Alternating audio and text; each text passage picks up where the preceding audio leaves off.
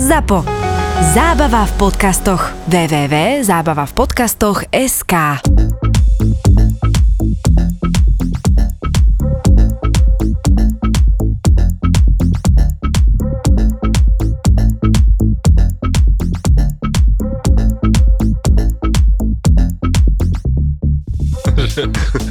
je, taký, je taký zvyk, že dostaneš Matúš prvých 15 minút na to, aby si sa predstavil. Ale nerobím, nie, robíme si srandu. No, rozmýšľam, že či to musí byť tak blízko. Hej. Ti to vadí? Ne, ne, lebo ja som zvyknutý skôr sa opreť a rozprávať do toho, keď to Opreť o mám. Môžeš sa oprieť. Dobre, do- ale, ale som myslel, že Že si opreť. je predne, predne Nie, nie, že možno, že či to trošku ešte neoddialiť. Mám z toho klaustrofóbiu. Klaustrofobický. Klaustrofobik. No, A my tu máme rôzne fóbie ináč. Takzvaný no klaustrof. jasné. Ale nevážne, ja, vieš, koľko ja mám fóbií? Hej, ja nemám fóbiu, len... Ale máš klaustrofóbiu. ja viem, len to som si robil srandu. No, Tak ja, budeš tak mať. ja som si Ale- nerobil sám. Máš? No, hej, čo máš? Z výšky mám. Mm, Z výšky, ale akože z vysokých škôl. A vertigo. to ty nemôžeš mať, lebo si pedagóg. Hej. Zatiaľ nie. Potom, potom mám zo zvierat. Normálne, že niektoré, že Ktoré ry, ryby, vtáky, psy. Ryby, vtáky, psi. A Ale čo, ryby nemôžeš chytiť? nemôžem ich chytiť a keď ideš do vody, tak mám z toho hnusný pocit. Ale dá sa s- nad tým pracovať, že normálne som sa v minulosti bál ísť plávať na zlate a teraz chodím, plávam bez ohľadu, aké ryby tam plávajú. Mm. Čiže to, to postupne Jaj, sa s tým dá, dá, dá žiť, hej? že vtáky, akože keď si v uzavretej miestnosti mi vadia, hej? ale keď A to je vonku, zvláštne mať v uzavretej miestnosti vtáky, nie? To no, sa tak niekto tu akože ti púšťa andulku, tak je z toho Áno. pocit, ak to trepe tie, tie Mm. krídla, Tak vieš? potom musíš mať aj z hmyzu. Vieš čo, nemám ani smizu, lebo to netrepe tak obrovské, by mal No, hmyz, taký to- veľký hmyz. No, no a čo má, ale 10 lietajúci. cm? No, Alebo 15. si pamätám, keď som maloval jeden murál, svietilo na to svetlo, sa to Mhm. odrážalo. Prosím? A prišli všetky Ne, hmyzy k prišli, tebe. prišli hmyzy, oni narážali do toho, lebo veď to priťahovalo to biele, Aha, no ale tam prišiel asi, neviem, to mohlo mať aký 15 cm. pakoník. Aha. Nie, to nebol, to bol nočný motýl, taký 15 cm. Rozkošie. Wow. Ale tebe, to, to je taký akože veľký, veľký. Mm, matka. Neviem, neviem, jak sa to volá, ale je, na, existuje to aj tu, Mhm. na Slovensku. no díky, No. tak už si neotvorím okná. To Ale no, to, to skôr takých ako prírodných viac. Ale, ale mal som Miestne. takého, nie, že kamoša, ale keď som bol na Mhm. výške, tak som robil v taxislužbe toho dispečera a som tam mal takého eh, si miešal. Tým on bol taký polo skinhead, aj, aj, teda aj polo buddhista a taký akože celkom drsný chlapík. A viem, že tam raz priletel nočný motýl a jak sme tam mali všetko zapnuté, tak on sa zrazu začal kričať, postavil sa na tú stoličku a až kým som ja nevyhodil toho nočného motýla, tak nemohli sme pokračovať. Pritom ináč rozprával, že keď má nejakú babu, že ju, ona, že ju pripúta o radiátora, tak čiže akože je taký úplný magor, No jasné. ale že bal, bal sa jedného To sú malého tie motýla. typy, čo majú proste, vieš, silu slov Áno. a nie skutkov. A Boh vie, či si nevymýšľal. No, tak ale musíš niečím zaujať. Kokos, ale Matúš, ty si nám aký film odporúčil? No ja som, aký? akože ja keď si to Enter the Void, nie? No. No, ja keď, si, ja keď som si to, do prázdna, sa no, ja keď som si to pozrel, normálne som vyšiel von potom akože z bytu medzi ľudí, už úplne som inak na tých ľudí pozeral. Som, normálne som mal také pocity, že kokos, aké toto celé má zmysel? Proste e, úplne som sa dostal do nejakej depresie, lebo to je o takom typkovi, ktorý je, že on, on prvých 15 minút vlastne sa udeje celý ten príbeh a následne potom on akože prechádza do tej reinkarnácie. To si nám vtedy, keď si nám to odporúčil, si aj toto naznačil, tak som akože vedel o tomto, išiel som do toho s týmto, ale potom, keď som si to pozrel, fakt to je také, že silné a potom som si pozrel následne až recenzie a presne, že hard to watch, difficult a neviem, proste takéto recenzie a že koľko to mi vravíte teraz? To boli, že fakt 2 hodiny 50 to má a brutálne akože za mňa ťažké. Toto je pre mňa akože taký, že polohoror, kebyže to preženiem, že to sa ti dostane do hlavy a úplne žiješ tak, také zvláštne, nejaké tá depresia jeho, z jeho života, nešťastného prechádza na mňa proste. Ale bolo to také, že za mňa to malo myšlienku, pretože to bolo, že bolo to síce psychedelické, bolo tam veľa drog, veľa sexu, ale bola tam tá kniha mŕtvych, tibetská, Aha, aha, čiže o to, to bolo to, to, čo sme, to sa mi páčilo. A vlastne bolo to tam také z toho pohľadu, že on tam vlastne stále bol ako to vedomie, hej, že vlastne Mhm, on, on aj keď mhm, akože mhm, zomrel, mhm. tak ja som tam v tej jednej scéne, ak išiel vlastne v tom aute, tak ja som myslel, že tam znova ožil, on to vlastne bol v tej, ako keby tej, eh, čo to je, tá nádoba na... Urne, urne, urne. Hej, takže to bolo úplne brutálne, že vlastne on sa potom, potom ten záver bol ten, že sa vlastne narodil svojej sestre, hej, čiže to bolo akože do, docela Saigon a Mhm. táto tibetská kniha mŕtvych bolo to dosť akože ťažké. A tá tibetská kniha, oni sa okolo nej točili, ona bola vša- v rôznych obrazoch sa tam akože objavovala, ale nejako moc nešli až úplne do detailu. fajn. On tam povedal také 4-5 vied tak, o tom, ale hej. niečo tam naznačili také, že ty keď vlastne, keď zomrieš, takže budeš akože nie, že blúdiť, ale ešte, že si niekde v tom svete, tak som to ja pochopil. A Mhm. teraz, že ak žiješ lepší život, neviem, však má opravte, tak Mhm. proste budeš, sa, sa stretneš potom po smrti s nejakými lepšími fičúrami, ako Mhm. keď si žil zlý život. No Mhm. a ja som to pochopil, že on keď teda tam blúdil, tak sa diali také, že ťažké situácie životné, že tá jeho sestra a proste ľudia, ktorí boli okolo neho, keď žil, tak proste im sa diali ťažké situácie, on sa stále vracal k smrti rodičov a stále boli tam také záblesky tých nešťastí a celé to je také, že ťažká atmosféra. Tak je, tak ešte možno treba povedať, že, že režisér je e, Gaspar Noé, čo je určite uznávaný režisér a celá tá jeho tvorba sa týka práve, práve týchto tém, Mhm. že vychádza to asi aj z jeho života, takže naozaj sa pohybuje okolo, okolo sexu, drog, parties, proste celého takého nejakého zvláštneho životného obdobia, čo môže prežiť každý človek. A mňa zaujal hlavne ten film, tak keď som na ňo išiel ešte v Prahe na stáži, tak som vôbec nevedel, do čoho idem. Mhm. Som si myslel, že čo to bude za... Nepoznal som režisera, nepoznal som nič, Jasné. žiaden kontext a akože ten film, keď skončil kino, mi vyblikal celú hlavu Mhm. a bol to neskutočný zážitok, lebo som bol na tom v Lucerne, ktorá bola Mhm. poloprázdna. Takže že naozaj, že, že jak ty hovoríš, že vyšiel som von a že čo je toto za svet, tak ja som vyšiel von a ešte dve hodiny mi blikalo v hlave, lebo je to naozaj akože aj výtvarný zážitok, lebo ten režisér prúdko obrazov pracuje s farbami, scénami, s kompozíciou. Je to naozaj ako, že, že, že wow. A musím povedať, že ten film som videl už dosť dávno. Rád si ho pozriem znova. Najlepšie bolo v kine, na Mhm. veľkom plátne. Ale je to naozaj, že aj téma tá smrť tam bola velice blízka a v podstate, že čo sa deje s tebou aj po tom, čo skončíme na tomto svete. Že bol to taký veľmi zaujímavý pohľad a presne, ak si ty spomenul, že, že, že či za toho života robil dobre alebo zlé, on skôr robil zlé veci, lebo veď on na začiatku sa to celé udeje, zomrie, tak e, naozaj sa tam diali akože v porovnaní so životom vlastne také témy, ktoré nás obklopujú, určite sú okolo nás, ani o tom nevieme, sú také bežné, ale vlastne to boli dosť drsné veci. Áno. Drsné veci, že či to bolo, čo sa dialo okolo neho s tými jeho blízkymi, sestrou, alebo Mhm, mhm. okolím, ktoré Jasne. poznal. Takže to boli akože naozaj také pohnuté osudy. No. Tak, lebo presne to, čo tu teraz hovoríš, že ono niekedy, to je také, že povieš si, že no dobre, tak ja neviem, že už máme možno niekedy, ja neviem, tendenciu, že ja neviem, ako spoločnosť alebo jednotlivci, že že no dobre, tak predáva drogy, OK, čo je na tom, no dobre, tak raz si dá drogy, no dobre, tak ja neviem, mal komplikovaný vzťah so sestrou a ja sa ti vyskladajú tie veci a oni to vlastne takéto, že povieš si do istej miery, že bežné veci meského života, ale tam to vlastne ukazuje sa, že sú morálne, proste úplne ich odsúdil ten, akože ten, ten režisér a, a v tom filme boli úplne že znásobené do toho, že vlastne to nie je správne a takto by sme žiť nemali. Tak bolo to temno. Temno. Temno, no. Alebo také dno. Ľudské dno možno. Presne. Hej, ale bolo dobre spracované Áno. a mal som tak chvíľu pocit, že dostanem z toho filmu epileptický Mm. záchvat. A druhá vec, že ak som to pozeral na tom notebooku, tak moja mladšia dcera išla okolo mňa, ona, že tati, vážne? Porno? Takže ako som tak kúkal, že dobre, som ešte odsudili za to, že pozerám vlastne hodnotný uh, umelecký film. Ale to si musia vypočuť podcast. Neviem, či počúvajú podcast. Ale vieš čo, hej, hej, hej.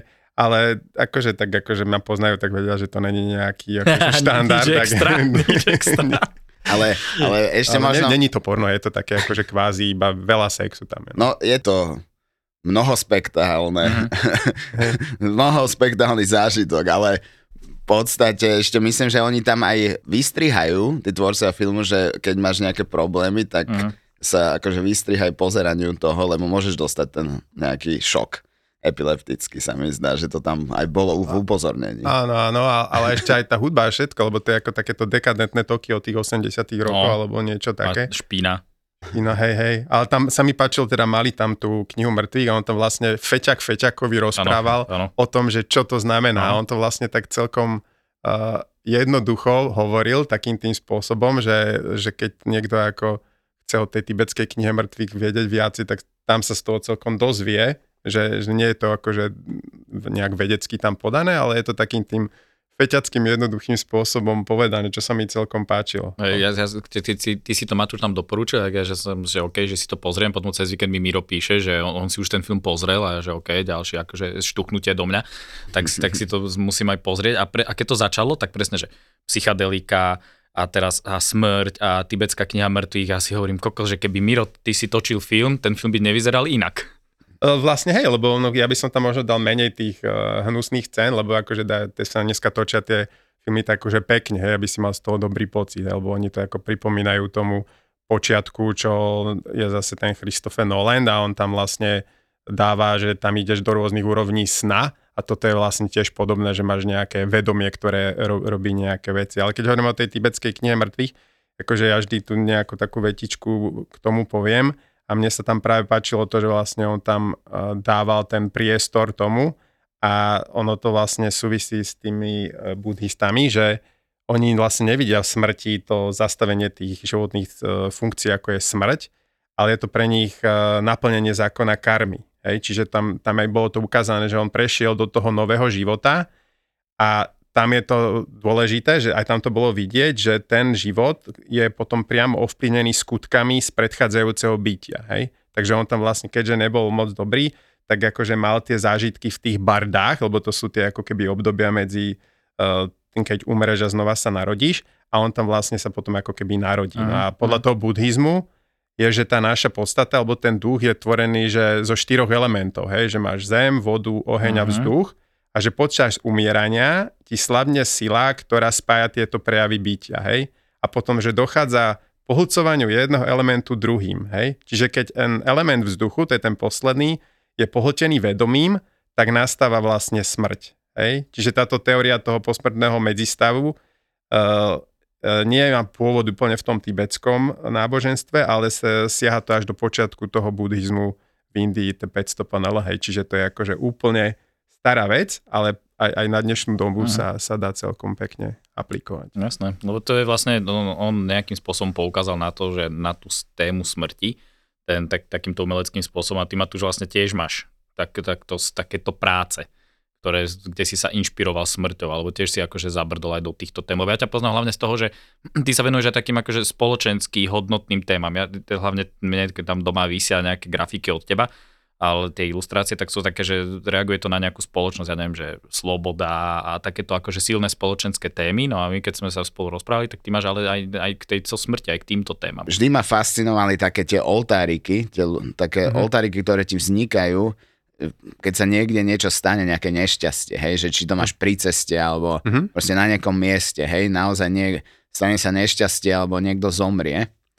A ľudia zvyčajne to miesto začnú tak nejak zvelaďovať, postavia tam nejaký atribút, uh-huh. buď toho, toho zosnulého, alebo niečo, čo súvisí s tým nešťastím, alebo tam je fotka, alebo je tam kríž, alebo sú tam Zväčša sú tam asi kvety. kríže, nie? Tak Hej. kvety, ne? Alebo sviečky, kvety. Slovensko, No.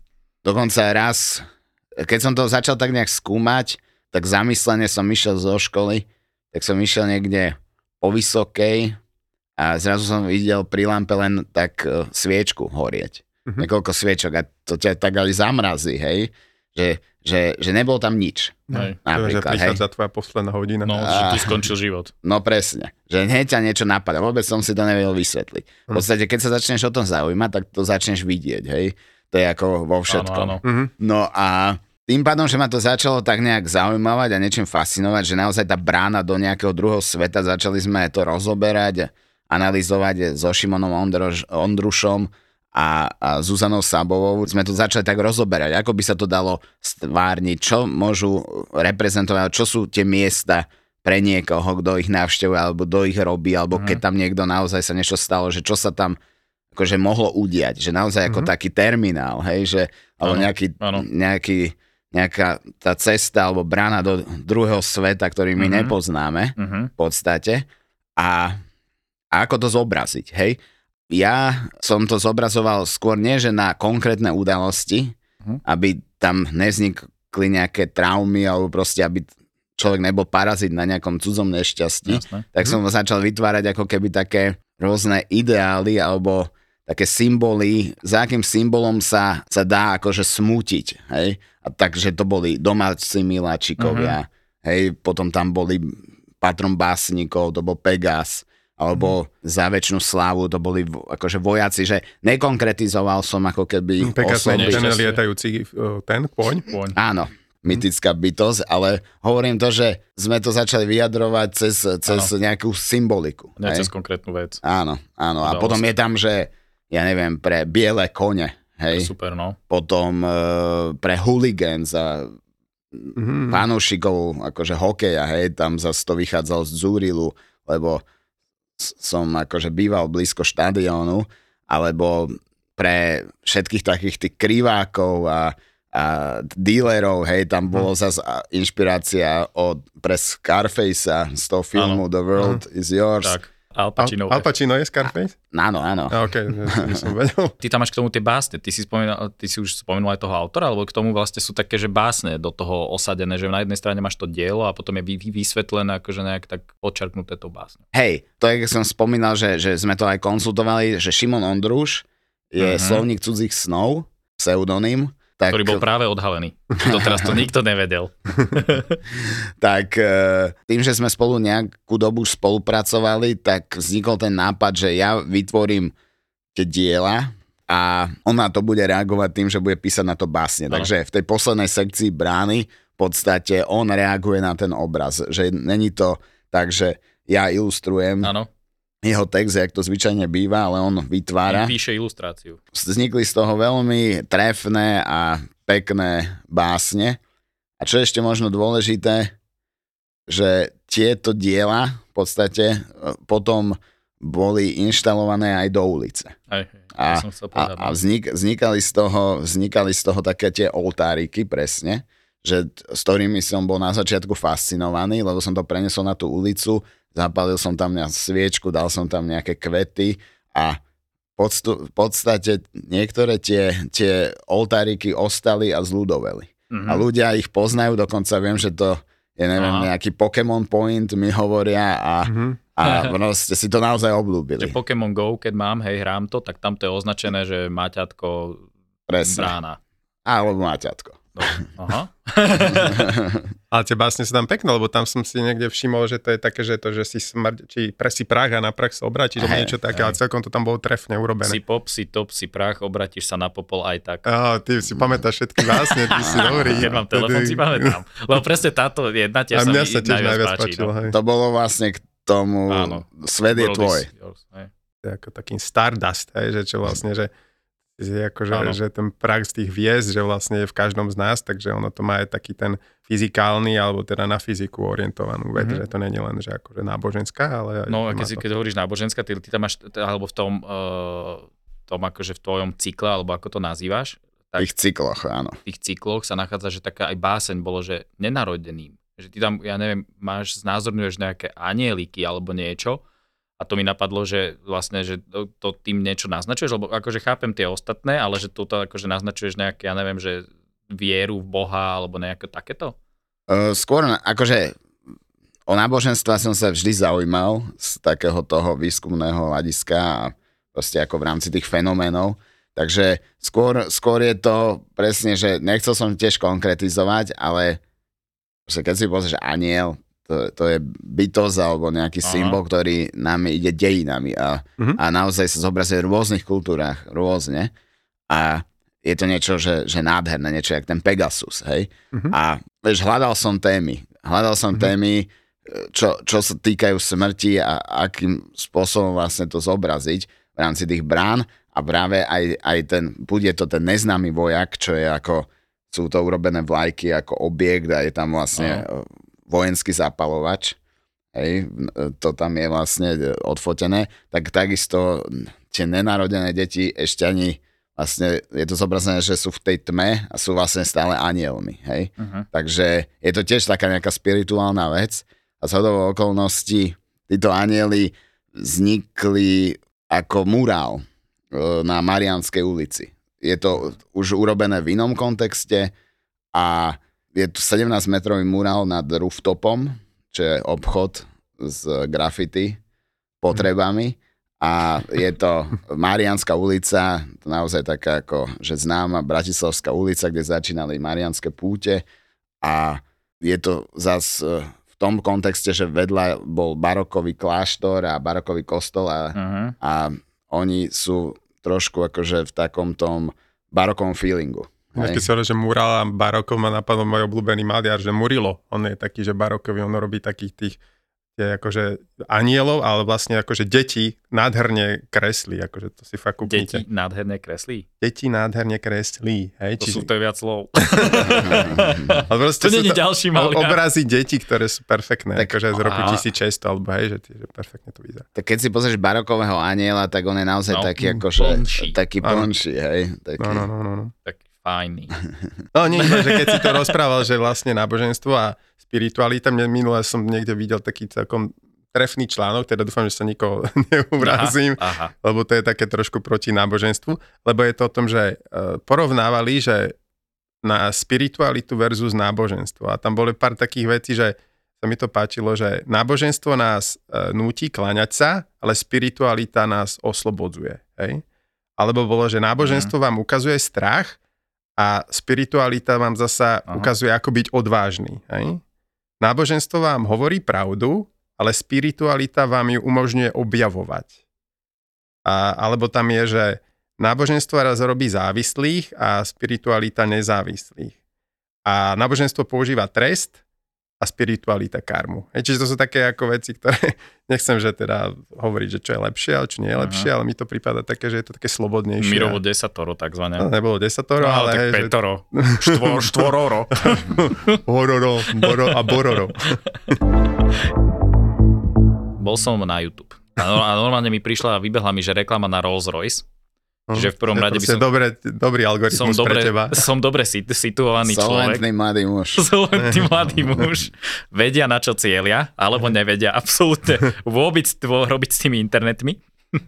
A oni majú, a potom som si to, akože pozerať sa na reklamu Rolls Royce, to je proste tiež akože umenie pre mňa, proste to Mhm. brutálne auto urobené do toho prostredia osadené. A oni teraz spolupracujú, alebo teda už dlhšie spolupracovali na tom YouTube, oni majú v tom kanáli uh, také, že Inspiring Greatness, uh, proste sú, že hovoria o tom, že ako ich nejaké proste veľké mená inšpirujú a tam sú nejakí návrhári, módni umelci a, a proste keď sme boli pri tých umelcoch, tak je tam Mhm. taký španielský umelec a volá sa, že Javier Ch- Chajeja, dajme tomu, To je- Caleja sa mhm. píše, Vyzerá to, že si to vymyslel.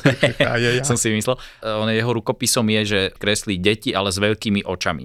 Mhm. No a keď bol ten Rolls Royce urobili takú kampaňovú akože vychytávku, že vyrobili 10 modelov v spolupráci s týmto umelcom a spolupráci ešte s ďalšou spoločnosťou, že All Rights Reserved a urobili neviem koľko pár modelov, pár kusov modelov Rolls Royce, akože také akože hračkárske modely, ale to som teraz urazil tým, že som to povedal, že hračkárske, Mhm. jednak 8 a proste on to, on to nejakým spôsobom pomaľoval a venujú sa témam proste, že mental illness, hej. Mhm. Týmto, toto tým chceli akože podporiť týmto celým a jedno dali teda na tú dražbu toho, že pre podporu tejto dobrej akože veci.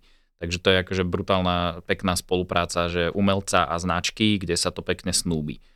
Ty máš mať tu tiež nejaké takéto spolupráce za sebou? Ja nechcem teraz úplne, že od Rolls Royce prejsť k McDonaldu, ale napríklad. Na teba kúkne, povie, že McDonald. Tak áno, jak si spomenul, pracoval som aj s McDonaldom, uh, Fusakle, Abraka, Mhm. Leginy. Mm, Lebo ten McDonald vlastne, ono to není také, že dehonestujúce, to je také, že vlastne ty si do toho McDonaldu prinesol umenie. Čiže niečo hodnotné ten návštevník konečne v tom McDonalde nájde.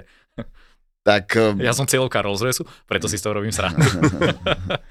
akože vyvrcholenie tej spolupráce je, e, že dobre zaujímavé, že presne ako hovoríš, že, že v rámci toho McDonaldu sa tam na, kon, na konci tej spolupráce objaví to umenie, ktoré Mhm. tí ľudia vnímajú, pozorujú, že či je to proste McDonald na SMP alebo Eurovea, tak vždy to bolo v rámci, eh, v rámci eventov Mhm. a, a podstate, v podstate na konci eh, sme sa dohodli, že, že, že sa tam objavia tie diela, ktoré vždy poukazujú na to, že, že v Eurovi to bolo napríklad, že event ku káve, takže tam aj Mhm. Adela Režna, Tina Mirror a ja sme tvorili akože diela priamo počas toho eventu, ktoré tam potom ostali aj s popiskami a potom na Vlastne SM si návštevník McDonaldu ani si neuvedomuje dnešný návštevník, že ja keď tam prídem, tak tam je ten originál od vás, hej? Áno. No sú tam originály od A to umenie mal tam akú tému? to bolo akože téma káva, hej? A, Á, a tam ok. vlastne som Mhm. urobil takú africkú alebo takú juhoamerickú kompozíciu takých nejakých troch postav, ktoré mali masky a Hm. že držia kávové zrno. Mhm. A v tom druhom to bolo zase k výročiu Big Macu, Mhm. ktorý akože, že ten brand produkt Áno. vlastne toho me- mekáču. No a Tam všetkých burgerov. hej, hej, presne. A tam vlastne bola zase ten uh, Šáša, hej, Šáša McDonald, tak ten uh, zase dáva konfety a to tam lieta a exploduje vo vesmíre a s hranolkami a to dielo je také akože spektakulálne, takže naozaj je to tá oslava. Lebo vlastne tým tak, lebo McDonald je akože že obyčajný, keď to tak akože poviem a tým obyčajným veciam vlastne dávaš hodnotu tým umením, že keď sme to už Factory a Andy Warhola spomenuli, tak on mal presne tne, tiež nejaký symbol kultúry, zobral si tu, ja neviem, plechovku, aspoň takto to vnímam a tiež proste zrazu je to hodnotné a, a brutálna vec, že nejaký symbol tej popkultúry vytiahol a vlastne to robíš aj ty možno v tých idoloch. Um, idoloch teraz akože tej témy... Ja premostujem, Premostené. Dobre, premostené. OK. No, tak Andy Warhol samozrejme pracoval s, s, s, symbolmi, ktoré poznáme a vlastne z nejakého banálneho Áno. loga, Áno. tým, že z toho urobil umenie, tak to povyšil na niečo viac, na Áno. nejaké vysoké umenie a hlavne to interpretoval. A každý z nás, keď bol mladý, tak mal nejaký idol. Áno. No. Ja, som, ja sa ešte považujem za mladého človeka, áno, som po 30 ale nemusíte mi to takto dávať. Idol, no. A teraz eh, v takom tom eh, svetskom svete, Mhm. tak eh, tie idoly sú niekedy povýšené nad, Mhm. Nad takými tými svetými Áno. pomaly, hej? Mhm. že sú ako keby svety. Áno. Každá subkultúra má nejaký ten Áno. idol. Áno. A či to je v hudbe, či je to Mhm. v politike, či to je vo vede, proste sú to vzory, na ktoré akože vz- pozhľadáme a Mhm. pozeráme. No a ja som si ako keby urobil v rámci tohto cyklu idoly výskum v rôznych subkultúrach a teraz to bola politika, veda, umenie, Mhm. hudba, pornopriemysel, showbiznis Jasné. uh, a, a teda. A ty si porovnával potom s tými svetými? Či... No to bolo predtým vlastne cyklus tí svety. Aha, vlastne, okej. Čo boli tie Relikviáre. relikviáre. relikviáre. Miro sa nepripravil. A nesplnil si úlohy. Relikviár. tak idol jak idol, ne? Či si Hej, len svetý, toto alebo... bol, len jeden bol, jedno, jedna, jedno bol ten svetský svet a druhý Mhm. bol taký ten, áno, spirituálny, spirit, ok. duchovný. Duchovný, okay. A, a tento svetský svet, ktorý, ktorý som rozoberal, lebo som to niekde chcel posunúť, tak eh, že naozaj, že som si tak nejak eh, pozeral, skúmal a povedal si, že v tejto subkultúre bude tento idol asi najvhodnejší, Mhm. že, že napríklad Ghost Rider, hej. Ghost Rider, hej, to motosvete, hej, to, Mhm. a, a, a v podstate dôležité bolo, že všetky tie idoly mali byť po smrti. Aha. Že, že oni mohli, uh, oni sú ako reálne bytosti, ktoré akože boli na tom svete, ale už nie sú, Mhm. lebo veď ono to bolo v porovnaní s tými svetými, ten vychádzal Aha. ten cyklus predtým, tie relikviáre, že oni boli Oh, tiež okej. po smrti. Že im dávam tú hodnotu vlastne po smrti, lebo oni tí svety asi, oni splňa niečo podľa nejakého náboženského ratingu a potom sa vlastne stanem svetým a tak do, dostane sa mi úcty. Áno, tak uh, ono, keď to ešte preskočíme, aby, aby sme pochopili to, že prečo vznikol ten cyklus idoly, tak najprv musíme hovoriť o cykle eh, Relikviáre. relikviáre. A tam je to, vychádza to z knihy Životy svetých, čo napísal eh, Zervan a Rusina. Akože skúmali ikonografiu a zobrazovanie svetých na uhorskom území, hlavne na našom. Mhm. a vlastne písali k ním ako keby tie životopisy a ako sa to zobrazovalo, aké mali atribúty, hej? A každý ten svetý má nejaké atribúty, podľa ktorých Mhm, ich poznáš. Ten svetý musí byť blahorečený, lebo sa stal nejaký zázrak, alebo proste niečo sa stalo, čo je niečo úplne iné, niečo nadprirodzené a po nejakom období musí byť akože, môže byť blahorečený a označovaný za svetého. No a vybral som si z toho výberu vlastne, čo bolo zobrazované na našom území, nejaké tie príbehy tých svetých. Ja neviem, že bolo to Kozmos a Damian, boli patroni lekárstva. Potom e, Jan Nepomúcky, je najznámejší ako keby svetec na našom území, takom tom širokom. Potom tam bola Sveta Lucia, potom tam bol taký Svetý Mikuláš, čo bol trošku akože aj zobrazený takého nejakého gamblera v mojom ponímaní. Svetý Mikuláš je gambler? Není, ale ja som Ale v tam... tvojom ponímaní. ale v mojom, mojom, ako keby som to tak nejak, že tam som zobrazil taký automat, hej, ale on tiež rozdával Aha, akože jasné, keby dobre. dary a takto, takže ono to zase, vieš, výtvarná interpretácia Gambler Mikuláš, to je hardcore. No. tak vieš, napríklad Kozmos a Damian, tam bola zase operačný stôl a na ňom bola akože noha stiahnutá z kože. Ale tá noha mala 6 svalstvo. prstov, nie? Napríklad, hej, že to máš tiež. To mi tiež, nevychádza. tak to je tiež nejaký ten druh interpretácie, hej, Mhm. že, že veď sme vo výtvarnom svete, hej. No, jasné. Alebo potom Jan Nepomúcky, tak to máš takú nejakú schránku z sadomaso Áno. maskou a tam je ten vyrezaný jazyk v tej schránke dole. Že naozaj akože, že bol, bol to veľmi Mhm. zaujímavé tak nejak A ako čo keby... predstavuje ten vyrezaný jazyk pri tom nepomúckom? Tak Jan Nepomúcky ako keby mal to mlčanie. Aha, okej, ja, ja som to taký... spovedné tajomstvo a, Mhm.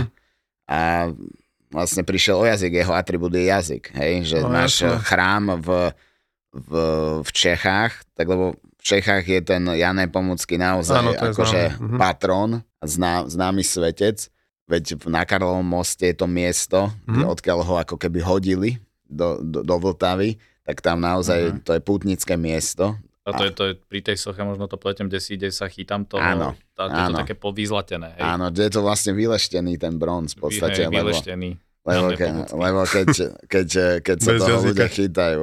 Ale v podstate ten jazyk sa objavuje ako aj v chráme, e, ktorý je zasvetený Janomu Nepomuckému, že, že máš ten jazyk akože úplne hore Aha. v kupole, takže Mhm. naozaj je to, preto hovorím o tých To atribútoch. mám ten i- aj jazyk, akože tú relikviu tam mám, jeho časť reálnu. Áno, on, ono, Ok. ono existuje jeho re- relikvia ako jazyk, ale nakoniec sa ukázalo, že to jazyk není, hej, že, lebo to máte tak, že, že tie relikvie, Mhm. že či to bol, že kus, e, Kosti. kus kosti, alebo celá, cel, celá kostra, hej, alebo ja neviem, kus kríža, na ktorom Áno. akože ukrižovali Krista, alebo ne, nejaké klince. Viete, že kedysi to naozaj sa s tým akože kšeftovalo, hej? Že, že v podstate to boli vzácne veci a boli akože naozaj opradené tým, že keď máš tú relikviu, tak zrazu, keď to budeš uctievať, tak, Mhm. tak Jak je svetý, jeho svetý grál, ne? Niečo Áno, podobné, áno, hej. že proste má to veľkú energiu, hej, veď stále, stále sa to uctieva a stále na to sú, boli vytvorené alebo sú vytvorené nejaké, ne, nejaké schránky. A to sú tie relikviáre a tie sú niekedy úplne úžasné. A toto bolo tiež niečo, čo ma zaujímalo. A pán Rusina mi k tomu aj požičalo veľa literatúry, kde boli ako keby zdokumentované rôzne tie relikviáre a tí svety, takže že, že bolo to wow, som to úplne hltal. A v podstate ja som vytváral alternatívne svoje zobrazovanie tých relikviárov. Je to taký cyklus, ktorý by si zaslúžil aj normálne akože ďalej rozpracovať, hej, ale Mhm. tiež to boli veľkoplošné grafiky, hej, Mhm. linoritové, viacfarebné. No a na základe tohto som to niekde Aha. chcel posunúť, tak Mhm. vznikol ten cyklus Idoly, Mhm. ktorý zase ale sa zabral tými svetskými ľuďmi. Takže som ich ako keby, po- keby povýšil na, na, na, na tých svetých, Mhm. hej. A teraz akože, či tam bol Stalin, hej, alebo či tam bol Ludomír, Lubomír Harman, hej, alebo či tam bol Julius Koller, alebo Tupac, alebo Laika, alebo Lolo Ferrari. A to bolo Lajka je všetko... pes, ne? Áno, A, OK. Som mi to nešiel. že, že to... to je na Facebooku. Daj mi lajka. alebo to bol Ghost Rider.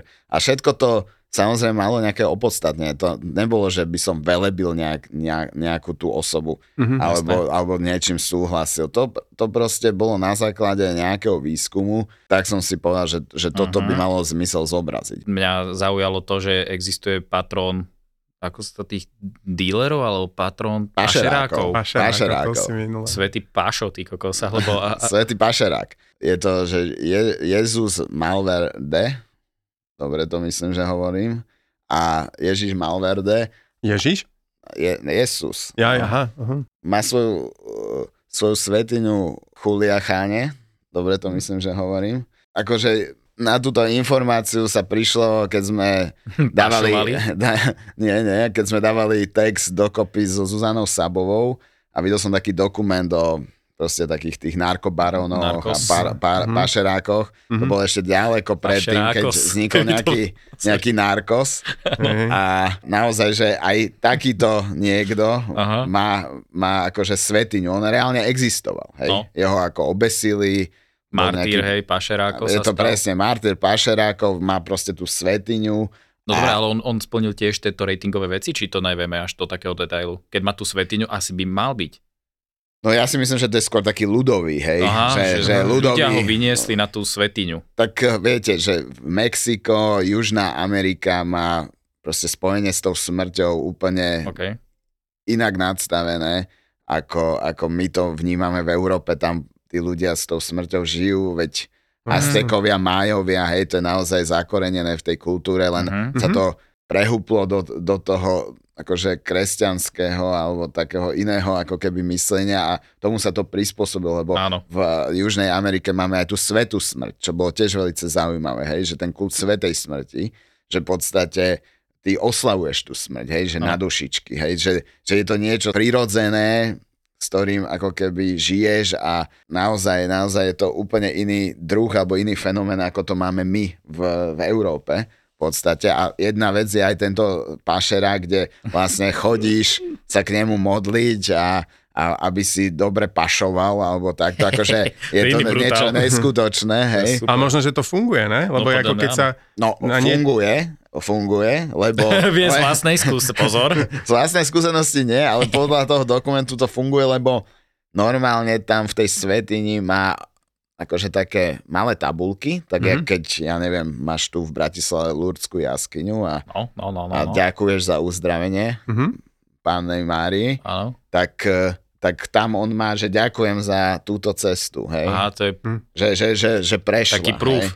Takže naozaj, akože asi funguje. No, Aha. ale tak to je o tom, že vlastne keď niekde vedom, vedomie máš a niečo, to vedomie dávaš niekde nejakú tú pozornosť. Tak keď dávaš tú pozornosť tým vedomím, tak vlastne ovplyvňuješ tú kvantovú realitu. Čiže aj z hľadiska tej kvantovej fyziky má to ten ako keby efekt, že keď, akože keď máš toho pašeráckého martýra, tak dojdeš k nemu a myslíš si, že aby mi ten uh, deal vyšiel, alebo aby ma na tých, v tom letisku nechytili, tak vlastne ovplyvníš tú realitu na tej kvantovej úrovni tým spôsobom, že sa to vlastne nestane. Mhm. To je akože môžeš na tejto úrovni to ovplyvňovať. Čiže to je celá tá, akože tá kvantová fyzika versus ten, ten mysticizmus. Mhm. A to je ináč dobrá brutalita, že idem pašovať a teraz zoberiem si akože do rúk pacerky, neviem, či poznáte slovo pacerky. Nie, to čo je... To by mal byť uh, rúženec. Aha, Aha. myslel som si. No jasné. Po, po, to, po už je každý generál. A teraz zoberieš si to do ruky a začneš sa modliť, vieš, takým tým šeptom, neviem prečo sa tí ľudia vo všeobecnosti modlia tým zvláštnym freaky šeptom, ale, ale proste vieš, a začneš sa modliť k tomuto akože martýrovi, že to je, to je brutálne. Vlastne úplne robíš niečo v rozpore a chceš, aby ti pomohol. Tak to je iná kultúra, hlavne v rámci, v rámci asi tej subkultúry, pažerackej subkultúry, to vnímaš trošku inak. Ty si, to Áno. vieš, to máš aj tak, že veď každý sme videli Godfathera, hej, No s Al. Pacinom, alebo možno To, to dokonca aj čítal. niekto, napríklad to je ešte lepšie, lebo to úplne iný príbeh, ale v podstate aj zločinec si obhajuje Mhm. svoj zločin s tým, že je správny, hej? Mhm. Že, že vytvoríš si svoj, svoju spravodlivosť, hej?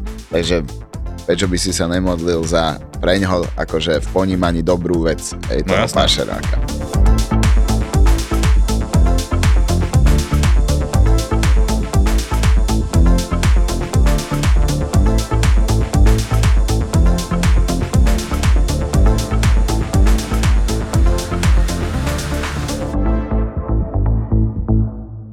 Prado múzeu Mhm. alebo v galerii, tak sme tam boli a teraz proste to je akože odporúčanie pre všetkých, ktorí tam idú, že proste treba si vybrať, čo, čo si pozrieť, lebo my sme tam, ja neviem, boli 3 hodiny, 2 hodiny sme pozerali ešte zo začiatku s úžasom na, na tie také obrazy, presne, že tie tváre ľudí a dobre, tak toto je nejak, nejaká tvár človeka, toto je nejaká tvár človeka a teraz OK, tak akože pozrieš si ešte tie, čítaš tie mená, ktoré Mhm. akože ti rezonujú ne, proste od niekiaľ v hlave tých autorov, tak si hovorí, že wow, wow, wow, ale po chvíli akože proste je to stále tvár, len inak nakreslená, taká malba, hen taká malba a my tí kokos už boli zničení po tých dvoch hodinách, tak potom sme postupne sa dostali do útrop toho múzea dole a tam boli tie black paintings a to bolo zase akoby niečo podobné ako ten Enter the Void.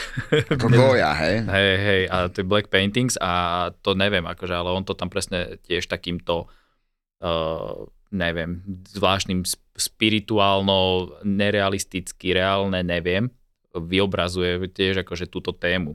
Ja neviem, teda to sme sa tiež rozprávali, že neviem, či on bol na sklonku života v nejakých zvláštnych uh, mentálnych Tak- No, stavoch. Goja? Mhm. Mhm. No veď on, on v podstate tie čierne malby Mhm. sú aj na plátnach, ale sú zobrazené aj v, že dom hluchého sa to volá, lebo on ohluchol Goja Mhm. a Je v jeho dome. v jeho dome oni sú vlastne akože duplikované a v podstate Goja na sklonku akože života prežil akože naozaj akože ťažké zdravotné akože obdobie. Mal zdravotné problémy, akože naozaj skoro zomrel. Takže ja si myslím, že ono mal nejaké tie vízie a, a v podstate to zobrazil. Tým pádom sú to nejaké, akože, že naozaj, že temnoty, hej. Takže tým, že bol akože perfektný výtvarník, tak e, aspoň môžeš si predstaviť, že č- aké vízie musel mať, hej. A tým, že, že celé to Španielsko, ktoré akože bolo také, že plné inkvizície, plné napoleonských vojen, akože naozaj krutosti, čo potom zobrazuje aj v Hrôzy vojny, čo je úplne že úžasný cyklus, grafický aj výtvarný a vôbec prvá dokumentácia vojny Mhm. ináč. Mhm. Hej? Že prvé ako keby zobrazenie, že, že Roberto Capa bol zas vojnový redaktor známy, ale toto bol, Goja bol ako keby prvý taký, čo to naozaj tak zobrazuje tiež. Tak e, naozaj tie obrazy sú démonické. Hej? No. Takže môžeme si predstaviť, že čo všetko je za nami alebo pred nami, hej? Že čo nás Mhm. obrazuje. A a plus ešte, že tie obrazy museli byť aj dosť asi skrývané potom, lebo veď v Španielsku zúrila inkvizícia a to nebolo úplne jednoduché. A krásny film je k tomuto, že Gojové prízraky a je to od uh, Formana. Ale tá smrť v tom umení je akože dlhodobo úplne akože tá prapôvodná téma, lebo však keď to zoberieš, tak vlastne vždy, vždy tam tá smrť bola prítomná e, medzi tými ľuďmi a oni to vlastne potom zobrazovali tými všetkými lepkami, hodinami a nejakými vednúcimi kvetmi alebo čo. A niekde som čítal, že divadlo sa vyvinulo z kultov zameraných na posmrtný život. Čiže ako tá, tá smrť tam ako keby všade ako funguje. Tak je to veľká téma, lebo veď e, to, čo si vlastne vymenoval, sú nejaké atribúty, hej, Mhm. alebo sú to nejaké symboly, ktoré súvisia s tým, že čo nám má pripomínať tá smrť, akože memento mori. hej. Presne, memento mori. Krásny fenomén vo výtvarnom umení je napríklad uh, uh, vanitas. Mhm. Hej, to dávam príklad aj, aj, aj študentom, keď sme riešili, riešili nejaké, nejaké angažované grafiky a hlavne keď som im robil prednášku k poslednému Bienale umenia, kde v austrálskom pavilóne bola tak akože veľmi ako, že pre mňa akože zážitkovo silná e, inštalácia a proste taký ten vyhudobný a výtvarný prejav, že katastrofa sa to volalo v preklade a bol tam tiež ako keby jeden malý obraz Vanitas z, z 17. alebo 16. storočia a je to naozaj akože fenomén, ktorý sa objavuje v tom umení, že, že pamätaj na to, že ty raz budeš, akože Mhm. si bol Mhm. mladý, svieži, ale raz vlastne ako keby zom, zomrieš a budeš akože na prach alebo starý, že je to tam také ako keby to, to štádium toho, že, že pominivosť Uh-huh. tých eh, všetkých takých tých svetských radostí Áno. alebo niečo, že, že, že všetko ako raz prejde, že nie, nie si ako keby na tomto svete eh, navždy a ako keby tá márnivosť toho, toho tvojho života je že nejaká. Hej. To hovorili aj tí starí filozofi, ako sú, ja neviem, Aristoteles alebo Platón vždy, že hovorí, že pamätaj na smrť. Hej? Že, že vždy oni sa pripravovali na tú, na, na tú smrť. Čiže to nebolo tak, že aha, iba zomrem, ale oni normálne aj, myslím, že aj Dalai Lama to robí, že vlastne medituje na smrť. Je to taká vec, že treba sa na to asi aj počas života pripravovať, aby keď nastane ten moment, tak potom aby ste nebol prekvapený. Ináč, keď hovoríme o tom umení ako takom, to my je tu to vždy riešime, to, že znižovanie uhlíkovej stopy. Minul som tak pozeral, že výtvarné umenie ako také, že za rok robí 70 miliónov tón CO2. A je taká vlastne, neviem čo to je, ale že volá sa to, že Gallery Climate Coalition, kde je nejakých 800 členov, kde sú rôzne tie Christy za všetky tie aučné domy a podobne. Oni sa zaviazali, že e, budú znižovať tú uhlíkovú stopu, čiže oni ten nákup diel, doprava, eventy, presun Aha. tých diel, že robia viacej ako keby udržateľné, hej. Čiže akože aj v tomto svete, ktorý teda robí nejaký mikro, hej, mikročas, e, z hľadiska tej uhlíkovej stopy sa začína aj tuto e, čertať lepšie časy. Lebo, lebo ona, keď sme pozerali, tak napríklad hudba a filmy, tak čo sa týka toho streamingu, tak to robí až 500 miliónov tón. A porovnávali, že keď e, si mal že hodinu streamingu, to je asi 50 gramov CO2, jedna vinyl platňa je 1 kg CO2 a jedno CD je 4 kg CO2. Čiže dávali ekvivalent, že keď máš ako 5 hodín streamingu, ako keby si si kúpil alebo vypočul jedno CD. Čiže ako keby dá, dá sa to takto porovnávať z hľadiska znižovania tej uhlíkovej Mhm. stopy. Ja som si v súvislosti s umením pozeral NFT, uhlíkovú Aha. stopu NFT a jeho Ja. životného cyklu a to je, že 211 kg Uh-huh. vytvorí akože životný cyklus, lebo to proste ty vymintuješ, vytvoríš to NFT, potom ho predávaš, to sú nejaké transakcie, lebo to je na blockchaine, čiže to také, že vytvára 211 kg a v porovnaní akože 7 tón, 6-7 tón vytvorí Slovak. Takže 211 mám len akože ten život toho NFT a tá transakcia je 48 kg, čiže predpokladám, že oni to robili na nejaký priemerný počet transakcií, ale Uh-huh. asi čím viac transakcií, tak tým je vyššia tá uhlíková stopa. No a s tým umením, alebo to digitálne umenie, tam som si poz- pozrel taký, akože narazil som na taký príklad toho, že e, proste značka Tiffany, to sú tie, tie šperky, prikyvuješ, blíšti sa ti Ra- Raňajky prsteň, od Tiffanyho si pamätám. prsteň, prsteň na ruke. Audrey Hepburn. Áno, no, to je naša generácia, Roman, vieš. Hej, ja mám sísu sklovskú, ty kokos. To je tvoja prababka, ty kokos, No, takže a, a tá Tiffany značka tiež sa spojila teraz, e, alebo pre, ne, pre nejakú akože takúto vychytávku sa spojili s tým NFT svetom. Je také, že CryptoPunks sú také akože známe NFT, NFT cykly, keď už používame slovo cyklus, tak je také, že CryptoPunks a oni vytvorili proste nejakých 250 kusov tých CryptoPunks v spolupráci s Tiffany a kde ja, ako keď som si to kúpil za 50 tisíc alebo 51 tisíc dolárov, tak som dostal k tomu aj taký akože limitku Tiffany náramok v tej peknej zelenej krabičke. Takže akože tiež že brutálna vec, že prepojili akože ten reálny svet s, akože s virtuálnym a zároveň je tam tá nejaká akože umelecká hodnota, ale proste je tam akože promo aj PR vec tej šperkárskej značky. Ale zaujímavé by bolo, keby si si kúpil NFT akože nejaký šperk, vieš, že jak by si ho nosil. No Že- podľa mňa by som ho mohol dať na Apple Watch. A ináč to by bolo dobré, hej. Aký on iná. Ďalšie Taký ria, riadny, riadny, riadny diamant, vieš, alebo zafír. Hej, a taký, vieš, rozkockovaný. Ale, ale hlavne, by, hlavne, hlavne by ti blišťal sa riadne. Ale ešte inak k tej symbolike, neviem, či sa zachytili, akože, že, alebo Super Bowl, ale to je proste, že jednak je to asi, ne, asi sa to deje v súvislosti s nejakým športom. ja moc okolo tých športov nejdem, nejdem ani super. okolo nich. Super. No ale že ten americký futbal, ale potom je to zároveň sviatok tej reklamy. Ne, že tam je strašne drahý ten reklamný čas. A bol tam ten halftime show, tam mala to Ri- Rihanna a tá symbolika toho umenia, ono to neviem, či ste to videli, ale oni Videl som, že bola tehotná akurát. aj stále je, podľa Aha. aktuálnych informácií ešte stále je. to, to tam je tiež nejaký cyklus, kým sa to narodí. Hm. Hej, a bola presne tehotná, čiže Sa tam volá, že bardo vznikania ináč. bardo vzniku, vznikania, hej, OK, Mhm. vzlíkania. No a ona bola tehotná, takže hej, ale to som nechcel. A teraz to, to, tá symbolika a to umenie, tak ona v závere toho, ona má tu Diamond pesničku, alebo Diamonds, Mhm. mm. neviem, ale tak ona ukázala proste nejaké gesto a to potom hneď ju proste možno toho diamantu, ja neviem, ale pravdepodobne, no ale hneď vznikli akože konšpiračné e, tieto mm, Teórie. teórie, presne, díky na to, že ukázala znak iluminátov a že proste preto sú tí ľudia takí úspešní, preto Mhm. mm-hmm. napríklad aj ty, Matúš, môžeš byť úspešný, možno vytvoriť tú konšpiračnú teóriu, lebo za vami je nejaká proste kult a ten kult si tých pár ľudí, ktorý je skrytý niekde v nejakej loži, tak má podchytené takéto zvučné mená vo svete. Keď hovoríš o tých kultoch, uh, tak mne sa páčil, keď sa hovorí o tých filmoch, že uh, kult hákového kríža. Uh-huh. A tam, tam to bolo celkom tiež pekne urobené, že vlastne on na začiatku vy, vyrastal v takej skinheadskej, rasistickej uh, Uh-huh. Komunite. komunite a potom vlastne on vlastne sa dostal do, tej, do väzenia a tam bol jeho najlepší kamarát Černoch.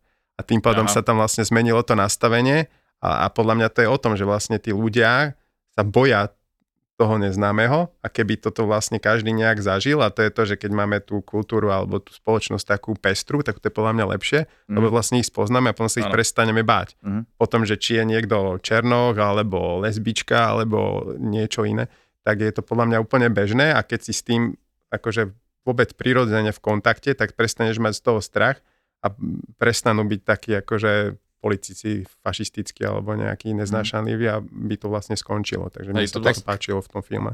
No tak ten, ten film je dobrý príklad a je to vlastne taká, že doslova kultovka aj nášho detstva. Som si to aj prenedávnom pozrel znova. Uh-huh. A keď žiješ v takom nejakom akože kultúrnom svete alebo v kultúrnej komunite, kde tých podnetov na teba Mhm. Vplýva. ide, vplýva z každej strany, tak eh, presne, že nejsi v tej ulite, nejsi zavretý v nejakej tej komunite, ja- jak napríklad bol ten Derek, Mhm. vlastne hlavný, hlavný hrdina toho filmu, tak začneš vnímať ten svet, že naozaj není len čierno-biely, Mhm. ale je aj rúžový, fialový, zelený, žltý. Presne tak. A že naozaj, že toto je ten svet, ktorý ťa ovplyvňuje a je to vlastne niečím úplne úžasné. Ale ešte sme sa ťa, Matúš, nespýtali tú našu tradičnú otázku, že, e, že čo si ty myslíš, že je po smrti?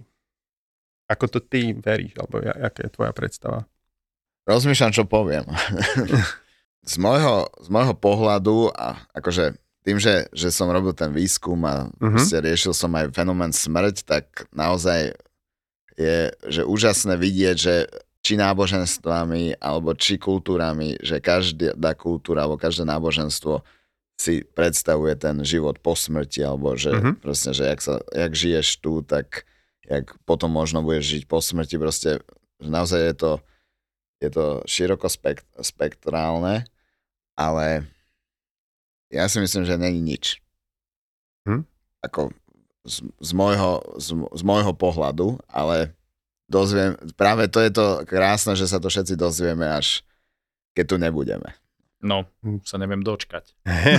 Ale ja zase môžem, ako ja som dlhodobo neveril v nič, ale keď to berem tak až možno 10 rokov dozadu, tak uh, som začal veriť niečo, nie som náboženský ako keby uh, organizovaný, ani žiadnu vieru tak nejak neverím, ale keď som čítal tu akože veľa literatúry o, o tom, od kvantovej fyziky až po nejaké filozofie, tak uh, som si akože našiel pre mňa, to, jak to volám, že dôkazy života po smrti. Hej, že uh, za mňa je niekoľko fenoménov, ktoré si aj dnešná veda nevie nejak výrazne vysvetliť a z môjho pohľadu prispievajú k tomu, že môže niečo tej, po tej smrti byť. Čo jedno z tých vecí je, že near death experience, čiže to sú zážitky blízke smrti, že ty vlastne e, zomieráš, máš klinickú smrť a potom, jak e, ťa ako keby náhodou ťa oživia alebo čo, tak e, máš niekoľko minút, že máš akože mozog úplne bez aktivity, ale zároveň sa ti prebiehajú nejaké deje.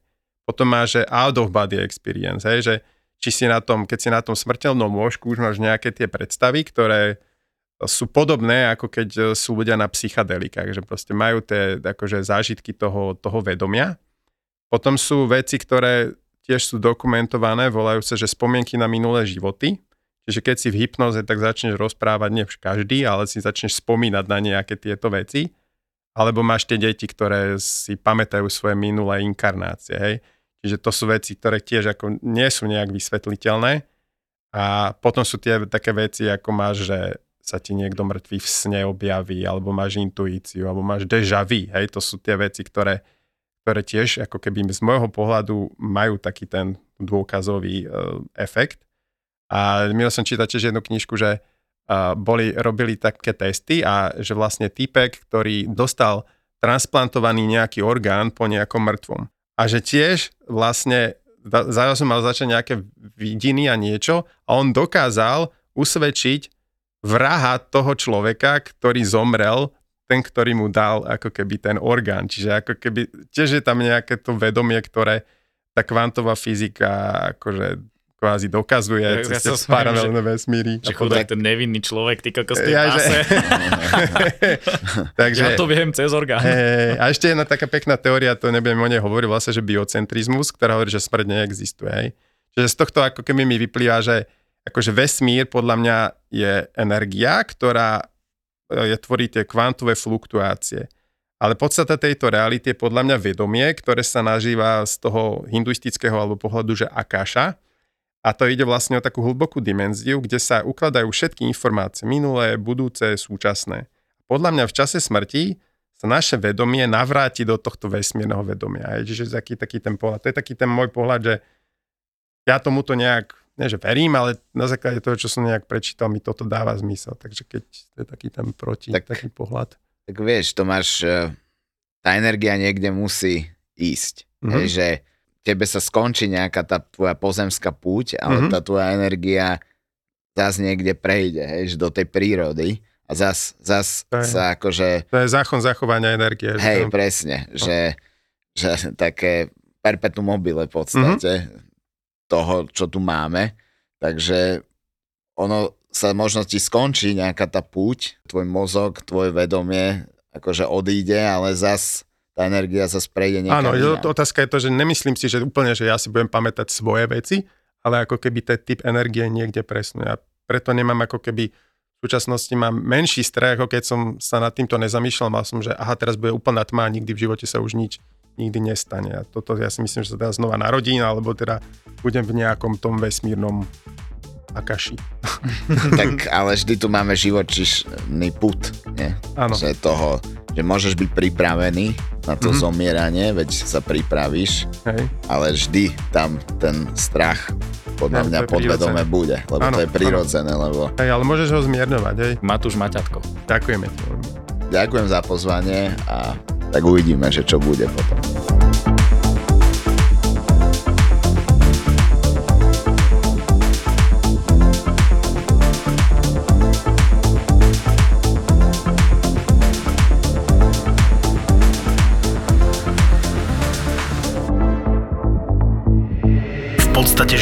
Perfektný prasačí život.